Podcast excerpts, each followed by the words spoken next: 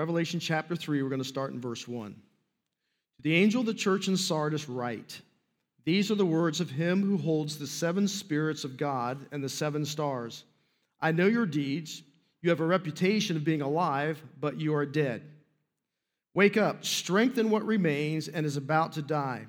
For I have not found your deeds complete in the sight of my God. Remember, therefore, what you have received and heard, obey it and repent.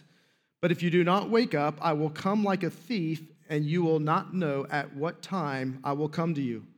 Yet you have a few people in Sardis who have not soiled their clothes. They will walk with me dressed in white, for they are worthy.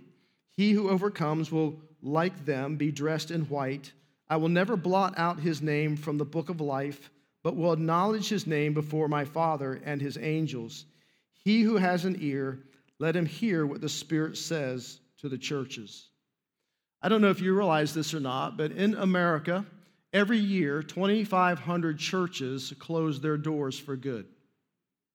2,500. And this has been going on for quite some time. 75% of people um, who claim to be Christians never attend church on any given Sunday. In the SBC, the Southern Baptist Convention, which we are part of, we have over 16 million members, but on any given Sunday, you will not find more than a third of them actually attending a local church service. 66% of today's young people, when they leave home, whether to go to college or go to a job out on their own, walk away from the faith. Only 30% of church members are actively engaged in their congregation. Almost every major denomination in America has been on the decline for the last 10 years. Now, as sobering as those statistics are, we also are in a time where some very high profile people are walking away from the faith. Most recently, this past week, was a major high profile person, for some of you may not recognize, but his name was Marty Sampson. Marty Sampson was one of the lead um, worship leaders for Hillsong United. In fact, he has been leading worship with Hillsong since the 1990s, and he has chosen to walk away from the faith. He has announced that he is no longer a Christian. Here's what he said on his Instagram I am genuinely losing my faith, and it doesn't bother me. Like what bothers me now is nothing.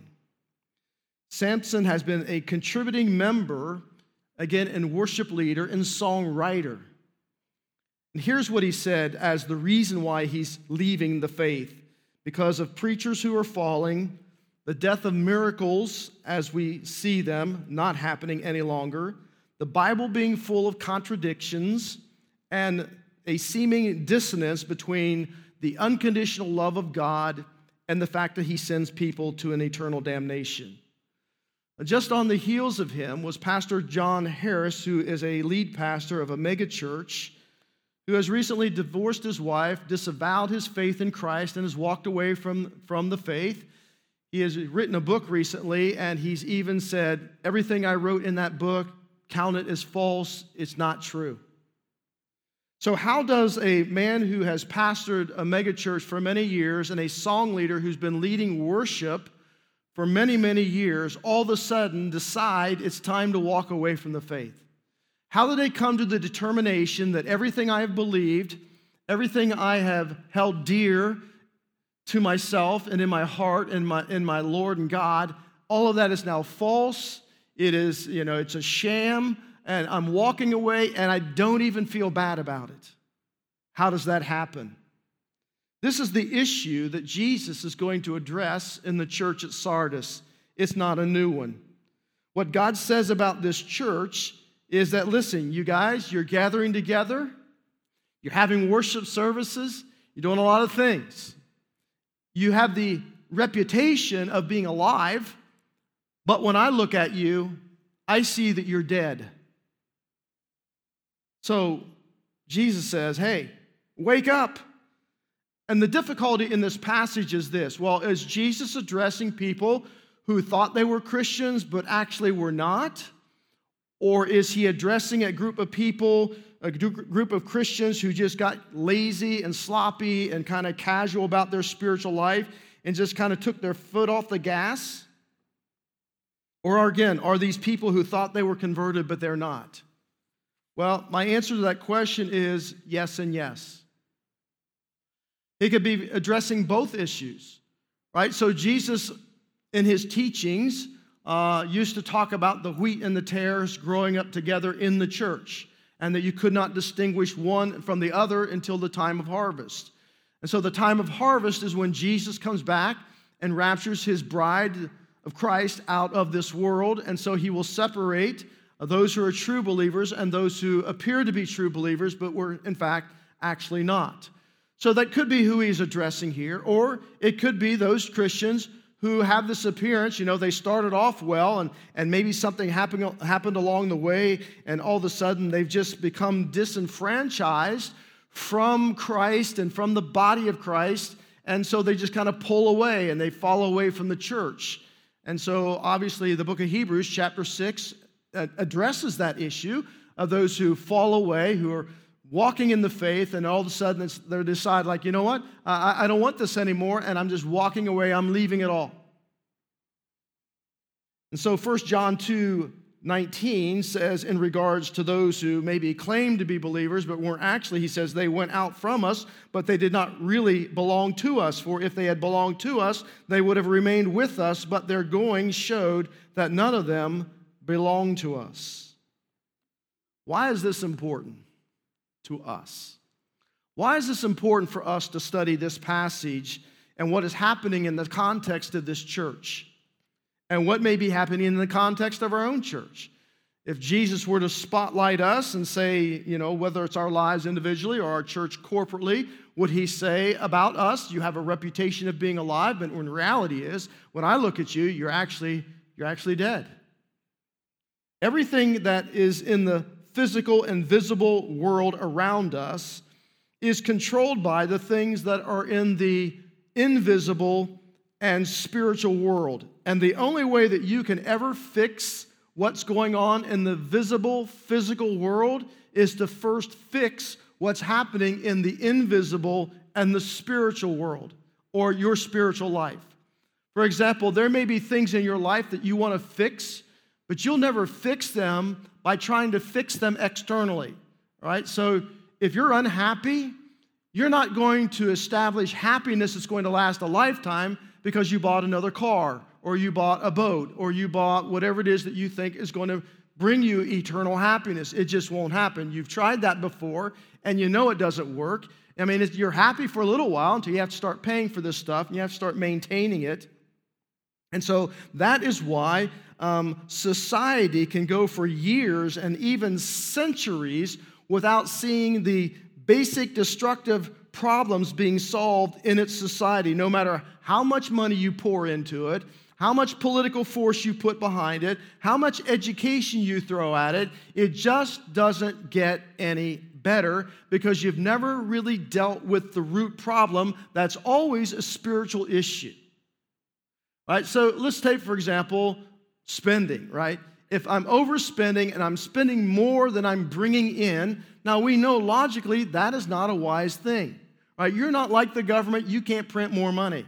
Or you can't put the burden on somebody else to pay you taxes in order to make up for that deficit. At the core of the problem is we have an issue of selfishness and greed, and we're looking for those things to bring to us what we can only find in Christ. And until we deal with those issues, then nothing actually changes. Well, same thing is true in this church. The same thing is true in our lives, and it could be the same thing that's true in our church here corporately. There are things that are happening around us, but until we really address the issues at hand that are spiritual issues, what's happening on the physical realm and visible realm of things will never solve itself until we first deal with the spiritual aspect of our lives. And so we're living in a time and day where everybody wants to label people, you know, so we're, we're demonizing people and we're labeling people. And so Satan in our own country is creating great division.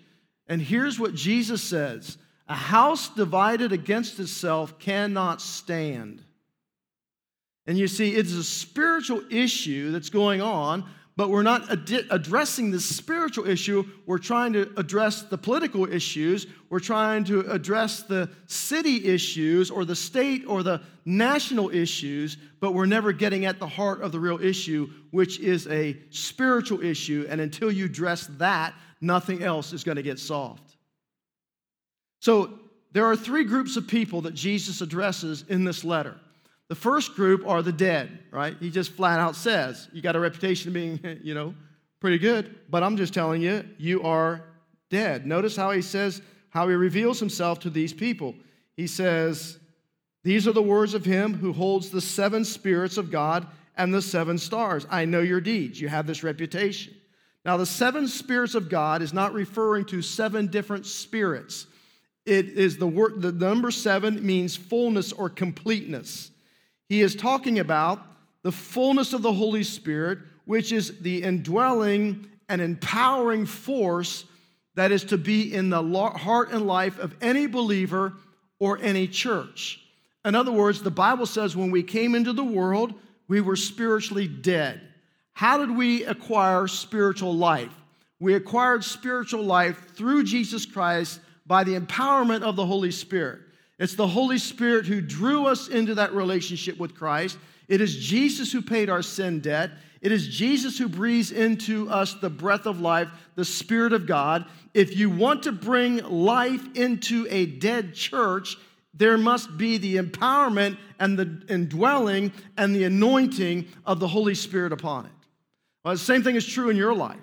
You know, people can say, Well, I believe in Jesus all of their lives. I believe Jesus was alive. I believe Jesus did a lot of good things. I believe he's a great teacher. I think we ought to follow his model. But unless they've been born again, as Jesus says, they'll not see the kingdom of God and they have no spiritual life. And so he's talking here about this fullness of the Spirit, the one that brings life to a dead church, the power of the Holy Spirit who brought life to your dead spirit. Now, the Holy Spirit is not an it, it is not a force, it is a He. He is a member of the Trinity. In fact, He is the first person in the Trinity who is revealed in the Bible all the way back in the book of Genesis during God's creation account. Now, it says, In the beginning, God created Elohim in the plural, Father, Son, and Holy Spirit. But the Holy Spirit is the first one mentioned who was hovering over God's creation as it was being spoken into being, and He is the creating force behind it all.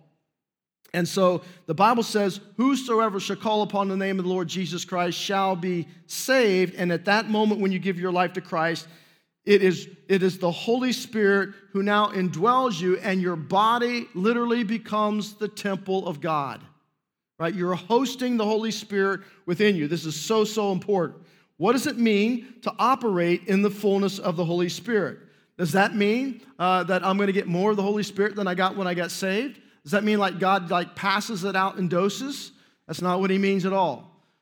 When you're walking in the fullness of the Holy Spirit, it means you're walking fully submitting to and surrendering to the Spirit of God within you. That's why the Bible talks about do not grieve the Holy Spirit. Do not quench the Holy Spirit. How do we grieve and quench the Holy Spirit? Through our sin, through our actions, the things that we do, the things that we say that bring great grieving. In other words, the Holy Spirit is, is like grieving over the fact that we're just hanging on to, we're holding on to sin when it is what the Spirit wants to do is that He wants the fullness of the Spirit, just wants to like just overtake our entire body, our minds, and our wills and our emotions, and, and that we walk in this fullness of the Spirit rather than caving into every temptation that comes down the road. Watch this. Jesus took our dead lives Jesus can take a dead church and bring it back to life because it is Jesus who is the dispenser of the Holy Spirit through his act of sacrifice on the cross on our behalf. And when you walk in the fullness of the Holy Spirit, the victory that Jesus gained for you through the cross of Calvary is the victory that you can walk in day in and day out if you'll stay submitted to and surrendered under the Holy Spirit of God. All right, so it's something like, uh, let's look at it like this. It's kind of like Tiger Woods. Uh, I don't know if you, most of you probably heard Tiger Woods. He's a professional golfer, uh, undoubtedly probably one of the greatest golfers ever. He's, he's won over 80 tournaments, 15 majors, unheard of on the PGA Tour. Let's just say that Tiger Woods became my golf instructor so that I could play at that level.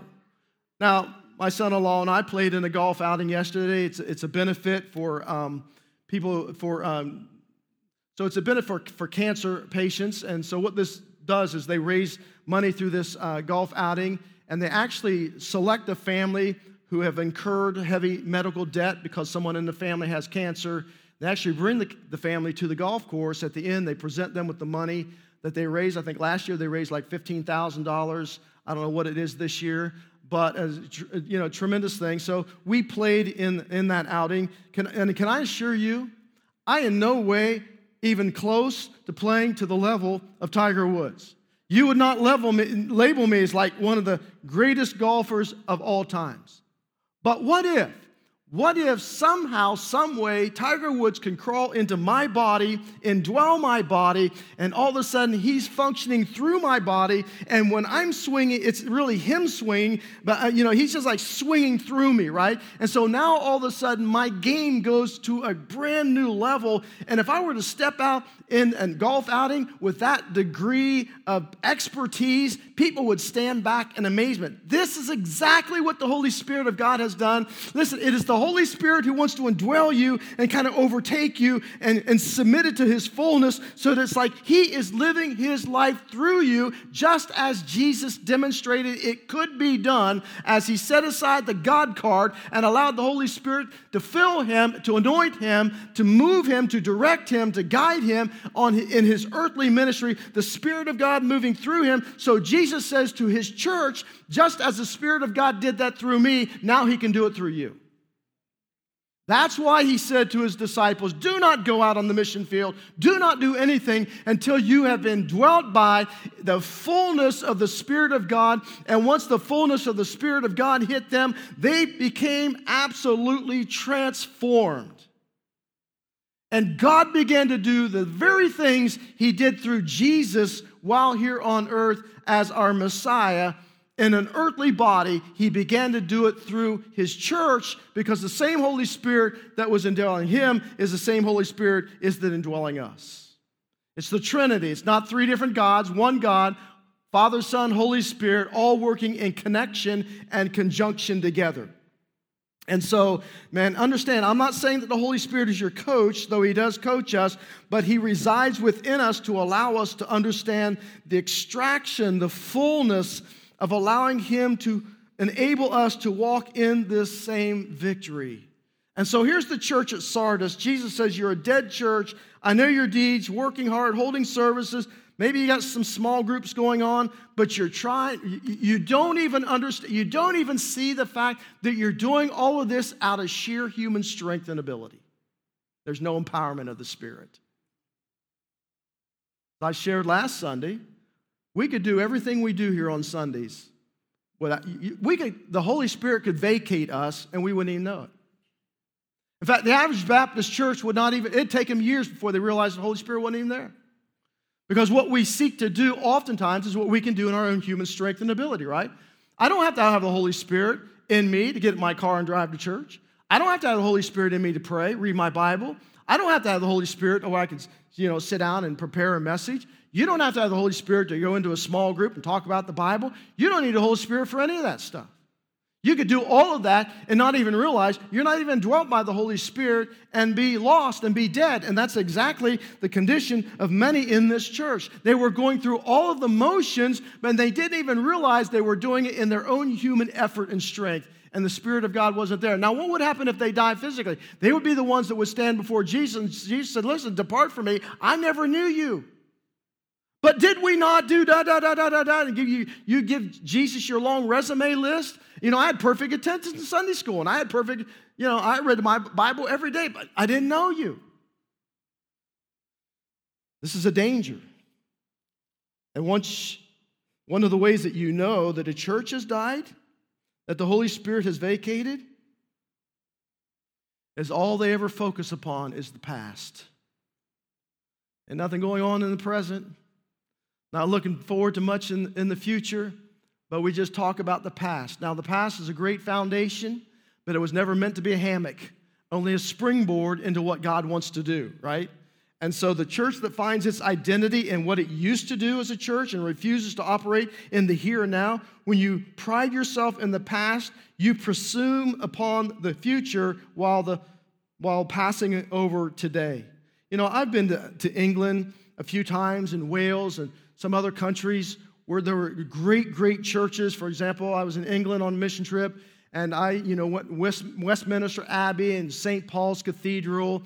I, I spent time in Wales where the great Welsh revivals happened. And so during that time when, the, when God's revival was hitting Wales, it was just like heading south. And it, literally, the people said that, that God's glory just kind of tabernacled over the churches to where they literally glowed and, and, got, and it just kept coming south and coming south, and then all of a sudden it stopped. And I've been in a lot of those churches. Can I tell you, they're dead. And nobody's attending anything. They've got all of these relics and rituals, but there's, there's barely a handful of people in them. I've been in churches all throughout Italy, throughout Sicily, and you walk into these great, magnificent buildings that have all kinds of architecture and all kinds of stuff going on. And then there's like six women in the corner. God bless their souls. They are at least, there's a remnant there praying that God would do something in their church. This isn't just a few of the churches, these are almost all of them I've been in. They're dead, but they've got a great past. They could talk about their history. And so the sad thing is, the church in Sardis, they didn't even know they were dead. You know what it reminds me of was Samson. Remember when Samson and Delilah, you know, Delilah wants to figure out what the, what the uh, magic pill is for his, his great strength, and she's, you know, really siding with the Philistines, who were the arch enemy of, of Samson and the Israelites. And Samson tells her, "Oh, you know, if you do this, you wrap me up in this," and uh, it, you know, and then she he does she does it, and he she yells for the Philistines. They come, and he breaks off the cords, and you know, so like it, goes through this three times. Like you think the elevator would have come to the top of the shaft by now, figuring out like, like she's not truthful about what she's doing here. Finally, he gives it up. Right? You cut my hair. I'm just like any other man. And so she does. She cuts his hair, calls for the Philistines, and he comes out and watch this. And the Bible says he comes out against the Philistines like he had always done in the past with great strength and might and power of the Lord. But here's the saddest verse in the Bible it says that he came out against the Philistines and he didn't even realize the Lord had left him. And of course, they succumb him, gouge out his eyes, put him in chains, haul him off as a prisoner. It's the same thing with Israel. There's time in their history. Back in the Old Testament, God wrote Ichabod across the town. The Lord's glory has departed. They didn't even know it. They didn't realize it. it took them years to figure it out. Or even in Jesus' day, the, the, the Pharisees, um, you know, Jesus called them whitewashed tombstones. Now, there's a, there's a thing for you. They were the, of their father, the devil. They had all the religious garb, they had all the religious trappings, but they didn't even realize they were dead. Can you, can Jesus resurrect again a church, a dead church? Absolutely. When Jesus took Ezekiel and brought him out into a valley of dry bones, he said, Hey, Ezekiel, here's your church. Preach to them. And Ezekiel starts preaching to them, and all of a sudden, something began to happen. Something began to get inspired and all of a sudden, God started taking dry bones and putting them together and putting ligament on them and fleshing them out. And the Bible says that then all of a sudden, the Spirit of God breathed into them life. God can resurrect dead churches if you'll recognize that you're dead, all right? If you don't recognize it, you'll never do anything about it. You'll just keep doing the same things you've always done, the way you've always done it, hoping that somehow, someway you're going to get a different result, which is the definition of insanity. Try just keep doing the same thing over and over again, hoping you're going to get different results. And so the key to the church at Sardis is the key to any New Testament church. If you want to have life in the church, you better be walking in the fullness of the Holy Spirit. It is the difference between a funeral home and a birthing center. You know, I walk into funeral homes, it's, it's all nice and peaceful. Everybody's got their suits on, everybody's on their best behavior. pretty flowers everywhere. Everyone's kind of low key, low talk, whispering. There's a body in the casket that's been made up to look like it's not dead. And, and so it's just, it's just a, you know, it can be just like a peaceful thing.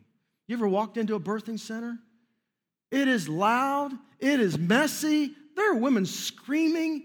I remember we had our first, when Stacy was born, there were like they usher Marla in and they bring me back there, and there's a girl in a room across the hallway. She's 16 years old. She is literally climbing the walls because this baby's coming out, and she's screaming and crying. And I just noticed in the birthing room, there's a lot of messiness, right? There is blood, there is water, there is placenta, there's all kinds of stuff coming out. And, and you, you know, you, you, you know when your wife says, Come over here close to me, honey, you do not want to do that at the time she is having a major contraction. She just wants to take you out because you helped you know, accumulate this problem. Isn't that what we want in our churches? We don't want to be funeral homes. We want to be birthing centers.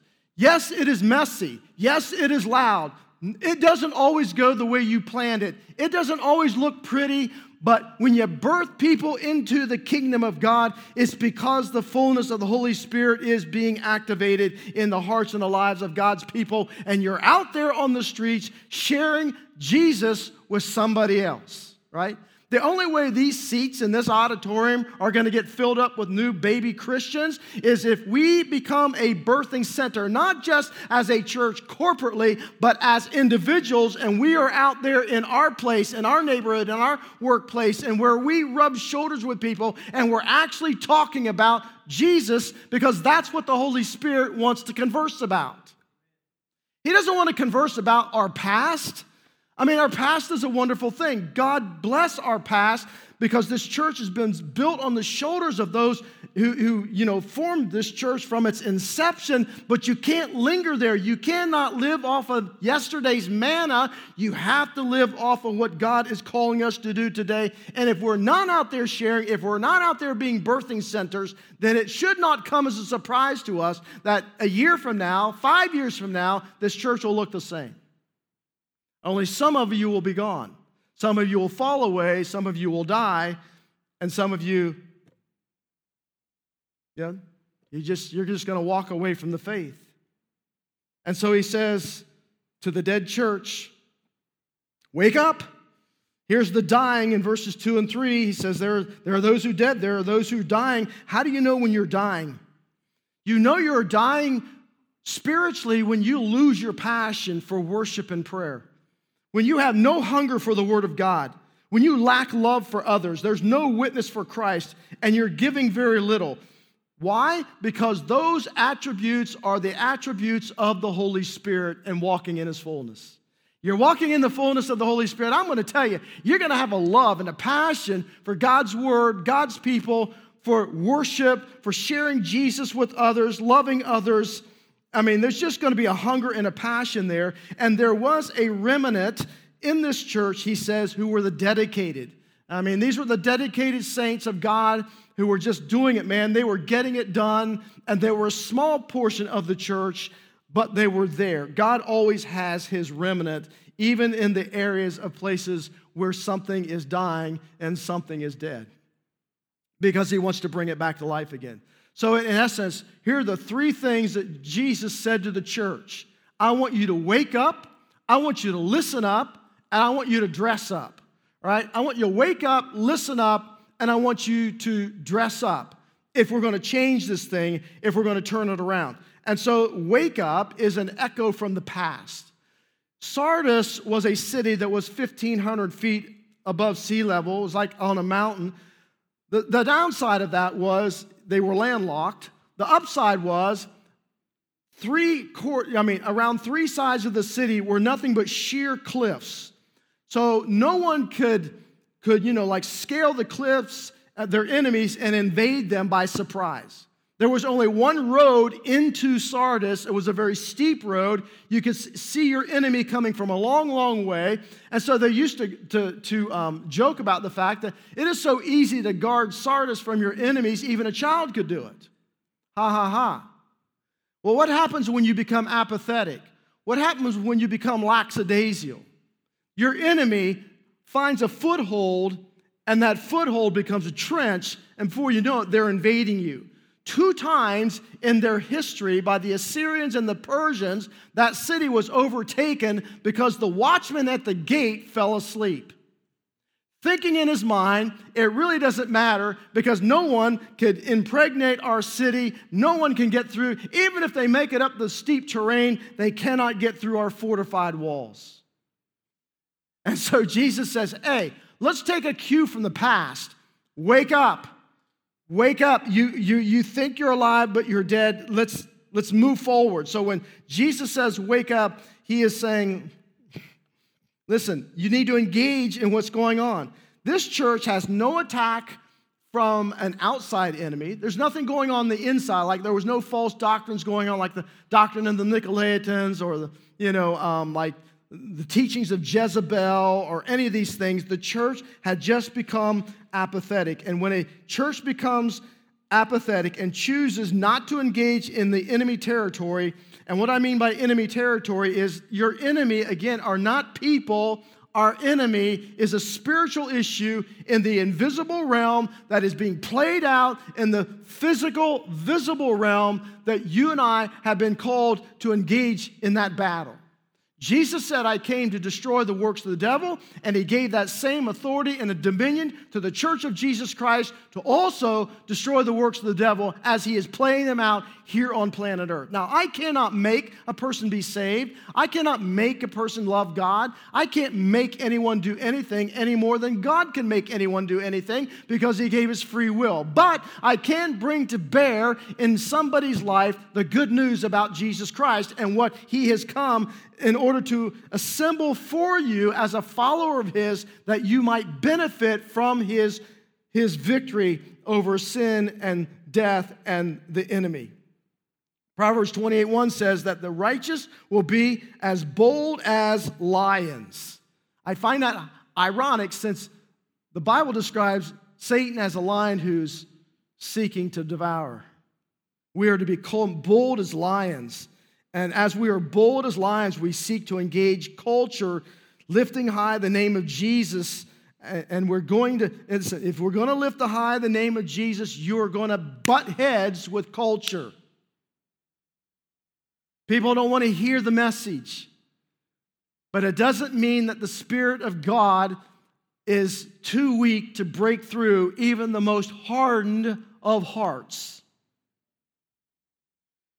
When we became, you know, become a church who chooses not to engage, but we choose to be indifferent, apathetic, and lethargic, and not celebrate life change, and not lift up high the name of Jesus, not to embrace, listen, we will not embrace the doctrines of faith. We will not choo- we'll just choose to blend in with our culture. This is not what God has called us to do.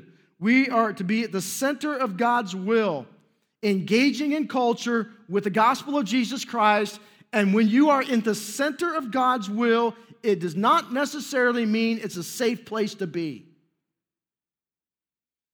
All throughout the New Testament, people were persecuted. All throughout our world, Christians are persecuted all around the world. There are more martyrs in our world in our day and time, in modern America, in modern world history, than at any other time in all of church history. This is a fight that we, listen, we have been called not to, not to um, board a cruise ship of Christianity. We have been called to get on a battleship and we are to what hangs in the balance, man, as we're fighting is that souls of men and women and young people who need to know that Jesus is alive and that Jesus has the power to save and to heal and to deliver. There are only two things that Jesus gave the church. He says, I want you to what? Here's my great commission, here's my great commandment. Love the Lord your God with all your heart, soul, mind, and strength, and go out and make disciples of all nations.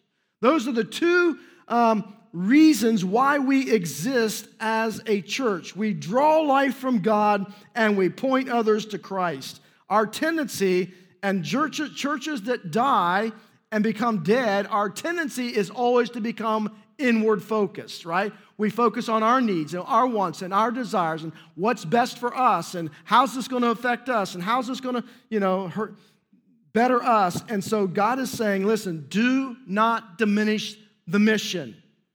The minute you diminish the mission, you start that downward spiral of dying until you're dead.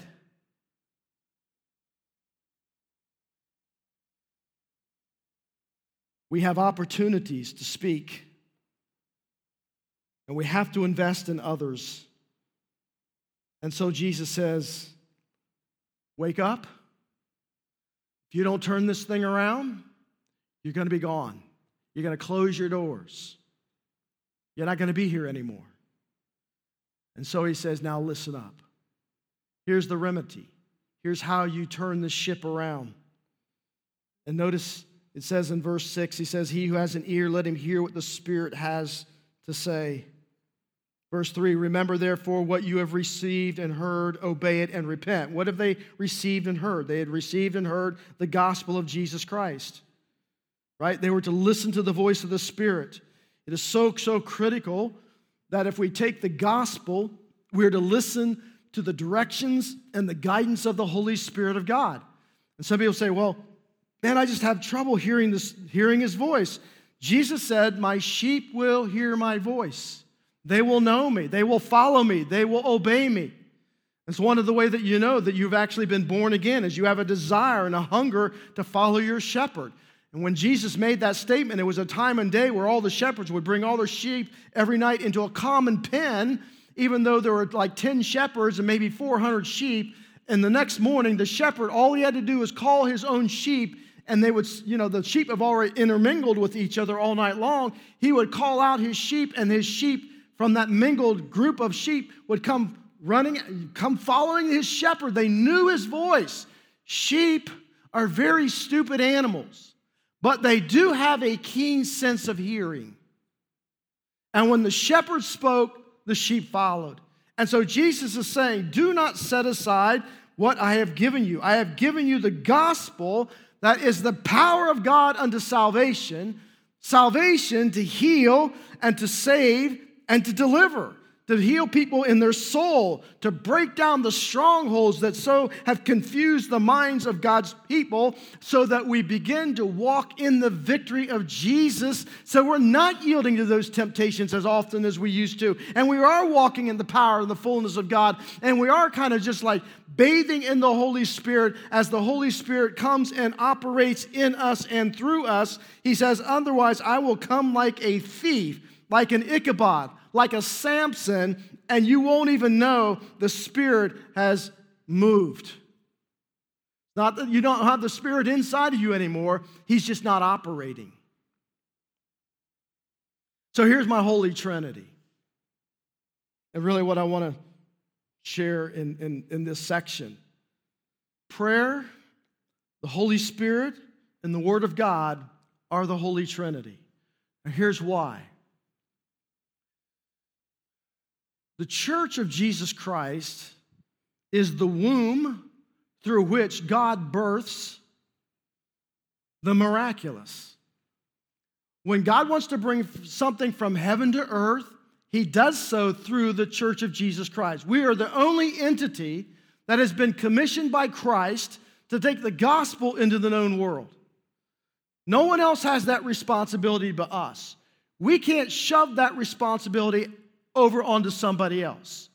And so it is our responsibility, it is what we will give an account for when we stand before Christ as his judgment seat. And he's given us this Holy Spirit, he's given us talents and gifts and abilities and resources. And his question is, how did you leverage that for my kingdom purposes? And we will all give an account. And so Jesus says, all authority and all dominion has been given over to me.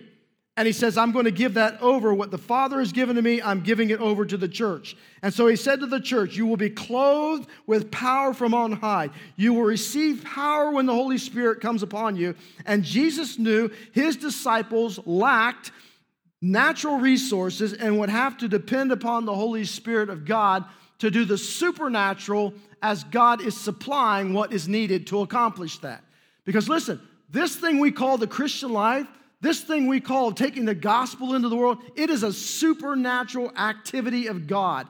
If you've ever been a part of leading someone to Christ, it's not the eloquence of your words. It's not because you said every sentence correctly, you had every verse all lined up. No, if the Spirit of God's not involved in that conversation, that person will remain dead spiritually for the rest of their lives. The only reason a person comes to faith in Christ is because the Spirit of God is in the middle of that conversation, and He is the one who is bringing supernatural things out of a natural person's life. It's all the Holy Spirit. It's not me, it's not you, it's the Holy Spirit working through us. And so, what God wants to do is to release this river of God's power and it's why we're going to have a 21 days of prayer and fasting. I want to get you prepared as a river, that God may flow his resources from heaven to earth, and you become the river through which he's going to do that, because that's exactly what God has called you to do. When God wants to release his resources from heaven to earth, it's like he's giving birth to something. It's the Holy Spirit who brings that about through the Word of God and the Spirit of God in prayer in conjunction with one another. God's power flows from heaven through human beings, whether it's by speaking, it may be by laying hands on someone and praying for them. It can be all kinds of different ways. Like Jesus is not going to come from heaven to earth and have spiritual conversations with people. That's what he called us to do. Right? Jesus isn't coming from heaven to earth to lay hands on the sick and to pray for their healing. That's what he's called us to do. Jesus isn't coming from heaven to earth to come down and deal with the demonic issues in people's lives. That's what he's called us to do. But what we have done as a church is that we've set all of those things aside as though God stopped doing those things, you know, a thousand years ago, when in fact, He hasn't stopped anything. We just stopped walking in the fullness of the Spirit. Now, let me show you this from the Word of God, right? So, as the body of Christ, we are God's womb from which life is released upon earth. So, that life Christ produces flows through us. John 7 38, here's what Jesus said He who believes in me, as the scripture said, from his innermost being shall flow rivers of living water. Now, the phrase innermost being or belly is the Greek word koilia, which means womb. Translating literally, it would say, Out of his womb shall flow rivers of living water. And so the word speaks of what? Reproduction, birthing, bringing forth life. Now, if you'll turn to Revelation chapter 22, listen what, what the Bible says. The, verse 1 The angel showed me the river of water of life as clear as crystal flowing from the throne of God and of the Lamb down in the middle of the great street of the city, on each side of the river stood the tree of life, bearing 12 crops of fruit, yielding its fruit every month. And the leaves of the, of the tree are for the healing of the nations. All right? Leaves are produced by these trees, which are fed by the river, which comes from the throne, from the Lamb of God. People, the nations, they eat of those leaves, they're made whole. The phrase river of the water of life is the exact same Greek phrase that is used in John chapter 7. There's no difference between the river of flowing out of the Lamb, bringing healing and wholeness to the earth, and the river of living water that are being uh, that are flowing from the womb of the church. We are the birthing vessels, the incubation changers. It is the very life of Jesus ministering through us on planet Earth. He went on to say in John 7 39, it is the Spirit flowing from us. Again, Jesus doesn't lay hand on the sick, we do. Jesus doesn't have gospel conversations with people, we do.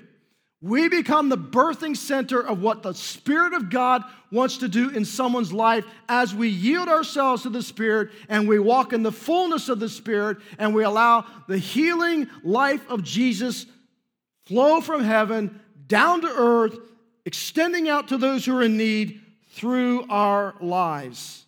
Man, I, I'm going to tell you what. I had a deacon in my church in Alabama. His name was Dempsey. And Dempsey had never led anybody to Jesus. And I said, Dempsey, I want you to come with me. We're going to go out and we're going to do some evangelistic visits, right? So we go to this guy's house and we're sitting there talking to him. His wife had asked me to come visit her husband. He sat on the table across from me I, and, and there's only been a few times I've had this happen, but as I looked in that man's eyes, it was like you were looking at Satan himself. And I heard as clearly as day, God is like Satan says, He's mine. He's mine. You, you can't touch him. And so, you know, we shared the gospel, nothing happened. Then she got a little discouraged. We went to a couple more houses. Finally, we go to a fourth house, and I said, I'll tell you what, I'm going to get the conversation started. I want you to take over. And so, watch this. Jesus birthed something in him that night because he sat down with a teenage boy and he began sharing about his life story and how God had changed his life and what God had done for him. And that kid gave his life to Jesus. I don't want to tell you what, from that day forward, God birthed something into him. He poured out what God was birthing, and that is new life in the life of this teenage kid. From that day forward, you could not shut that man up talking about Jesus. He witnessed to a phone pole if you let him. He didn't care. Right, because he had tasted of God's Spirit moving through him in fullness and it translating into somebody's life being radically transformed for all of eternity.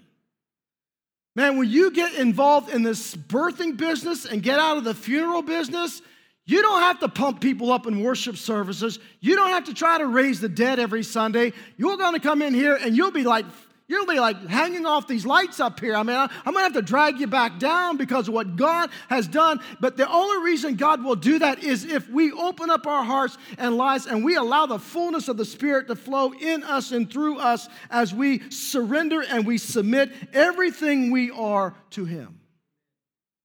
Man, there are measures.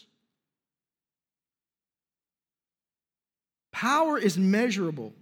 Here's what Paul said in Romans 12 3. He says, As God has allotted to each of you a measure of faith. That word measure is um, metron, which we get our word meter. In other words, God has metered out to each of you a portion of faith. The Bible goes on to say there are measurable levels of sin and grace and love and power.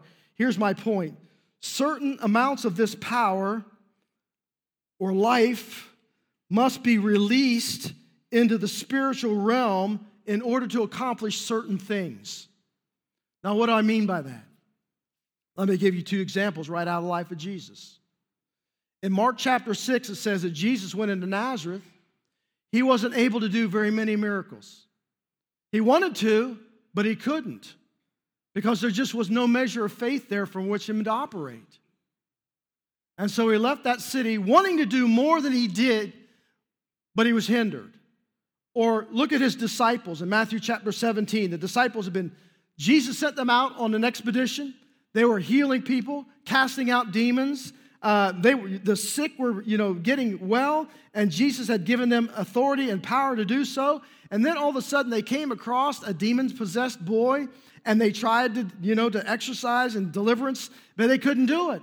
And they came, and so finally they come back to Jesus and man, we tried this, it wasn't working. Jesus went and he did what they were unable to do, and Jesus looked at them and said, Some things only come by prayer and fasting. What Jesus was saying is there needs to be a releasing of the Spirit, and it may not come just through one prayer. See, our problem is we want to pray for something one time and have God just automatically just do everything we want Him to do. Sometimes it takes more than that.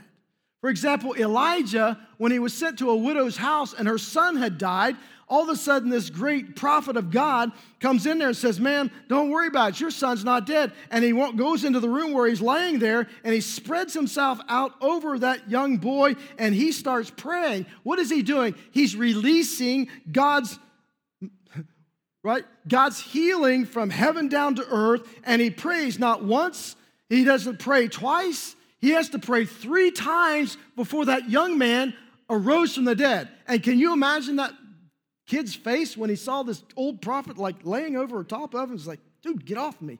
Uh, why three times? Did he not have enough faith?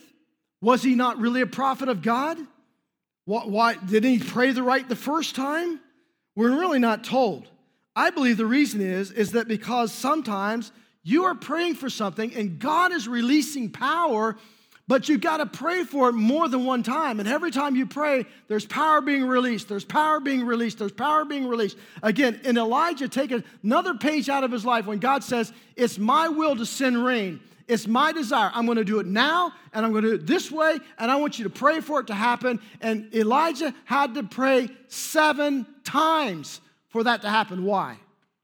Because there's a releasing that happens through our prayers.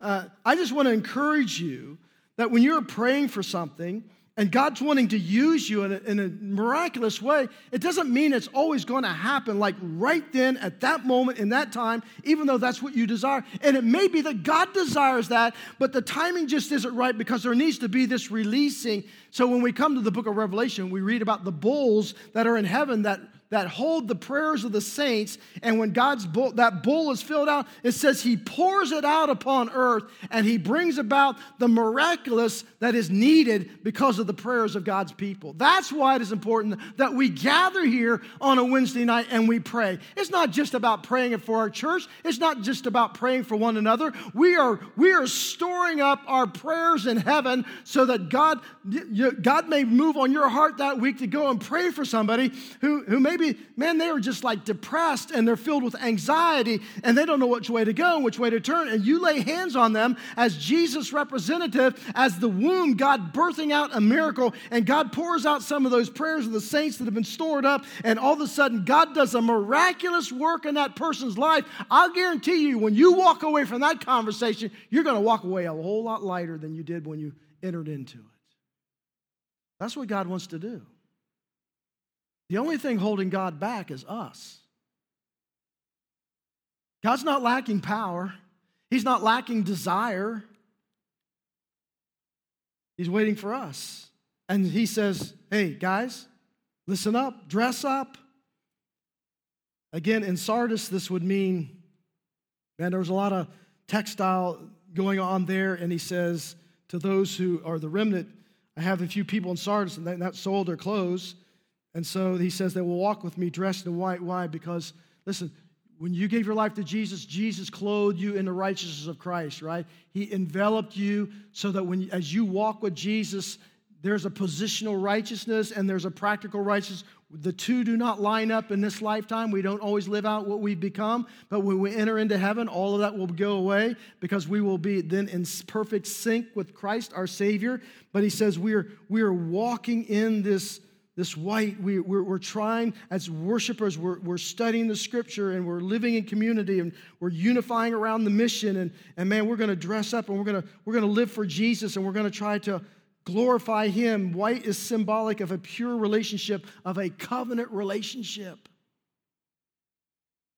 When we think about covenant relationships, we think about marriage, right? You step into marriage with the idea of, of it's just an obligation. Like, really, honey, do I have to tell you I love you every day? Is that, really, like, is that part of the deal? Uh, really, you want me to serve you in some way? I, yeah, I don't think that's part of the covenant. I, I just, you know, I just want to do my thing.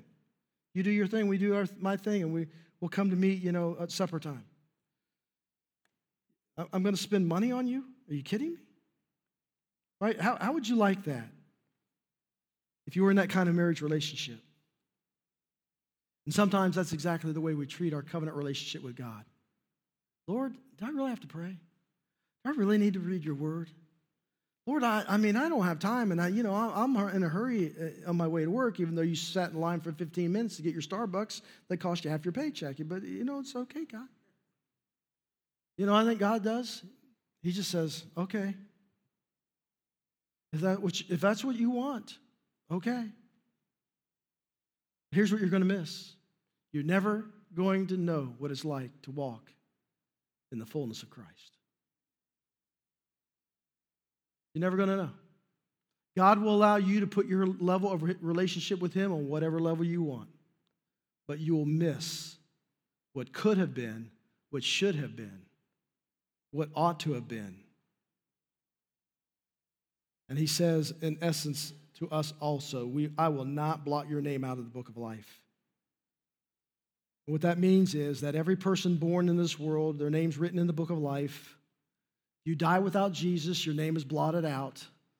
And at the end of human history, the Lamb of God will receive the Lamb's book of life that will contain all the names of all of those who were true, authentic followers of Jesus Christ. So here's the problem, and I close. The problem is while we're waiting for Jesus to come down, Jesus is waiting for the church to stand up. Because if she doesn't, here in America, in another 10 years, we're going to be in a world of hurt. Not just this church, I'm talking about churches all throughout our country. We're going to be in a real world of hurt. And I think the news of people walking away from the faith will become so regular and so frequent, we won't even think about it anymore. And how sad it is because God has so much more. Let's bow our heads together.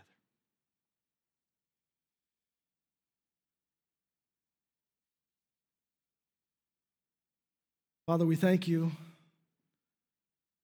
for an honest look and assessment of our lives. Jesus, we thank you that you pull no punches, you hold nothing back, you don't try to sugarcoat it, you just challenge us with your word because your word is truth. And I pray for those here this morning who may be wrestling and doubting whether or not they're truly an authentic follower of yours. Not based on a hope so, not based on a think so. But Father, I pray that your Holy Spirit will just nail it down today on a, I know, I, I know I'm authentic follower of Christ. And maybe you're here this morning and you're not sure. And you, this has been a question. And so maybe you just need to pray with me and you just make this your prayer. That you're going to step out and you're going to actually trust in Jesus and Jesus alone for the salvation of your soul, for the forgiveness of your sins, to bring life in your spirit where there is death, resurrection life, the fullness of the Holy Spirit. You may pray something like, Dear Jesus, thank you for coming and giving your life for me. Please forgive me of my sins. Thank you that you make all things new. And so, Jesus, today I'm putting my life into your hands. I want you to be in charge of it, and I want you to lead it. I'm asking you to forgive me of all my sins, past, present, and future. I'm embracing you to be my Savior and Lord. I'm receiving your gift of salvation because of the payment you've made on my behalf through your death and your burial and your resurrection. And so I thank you for that gift.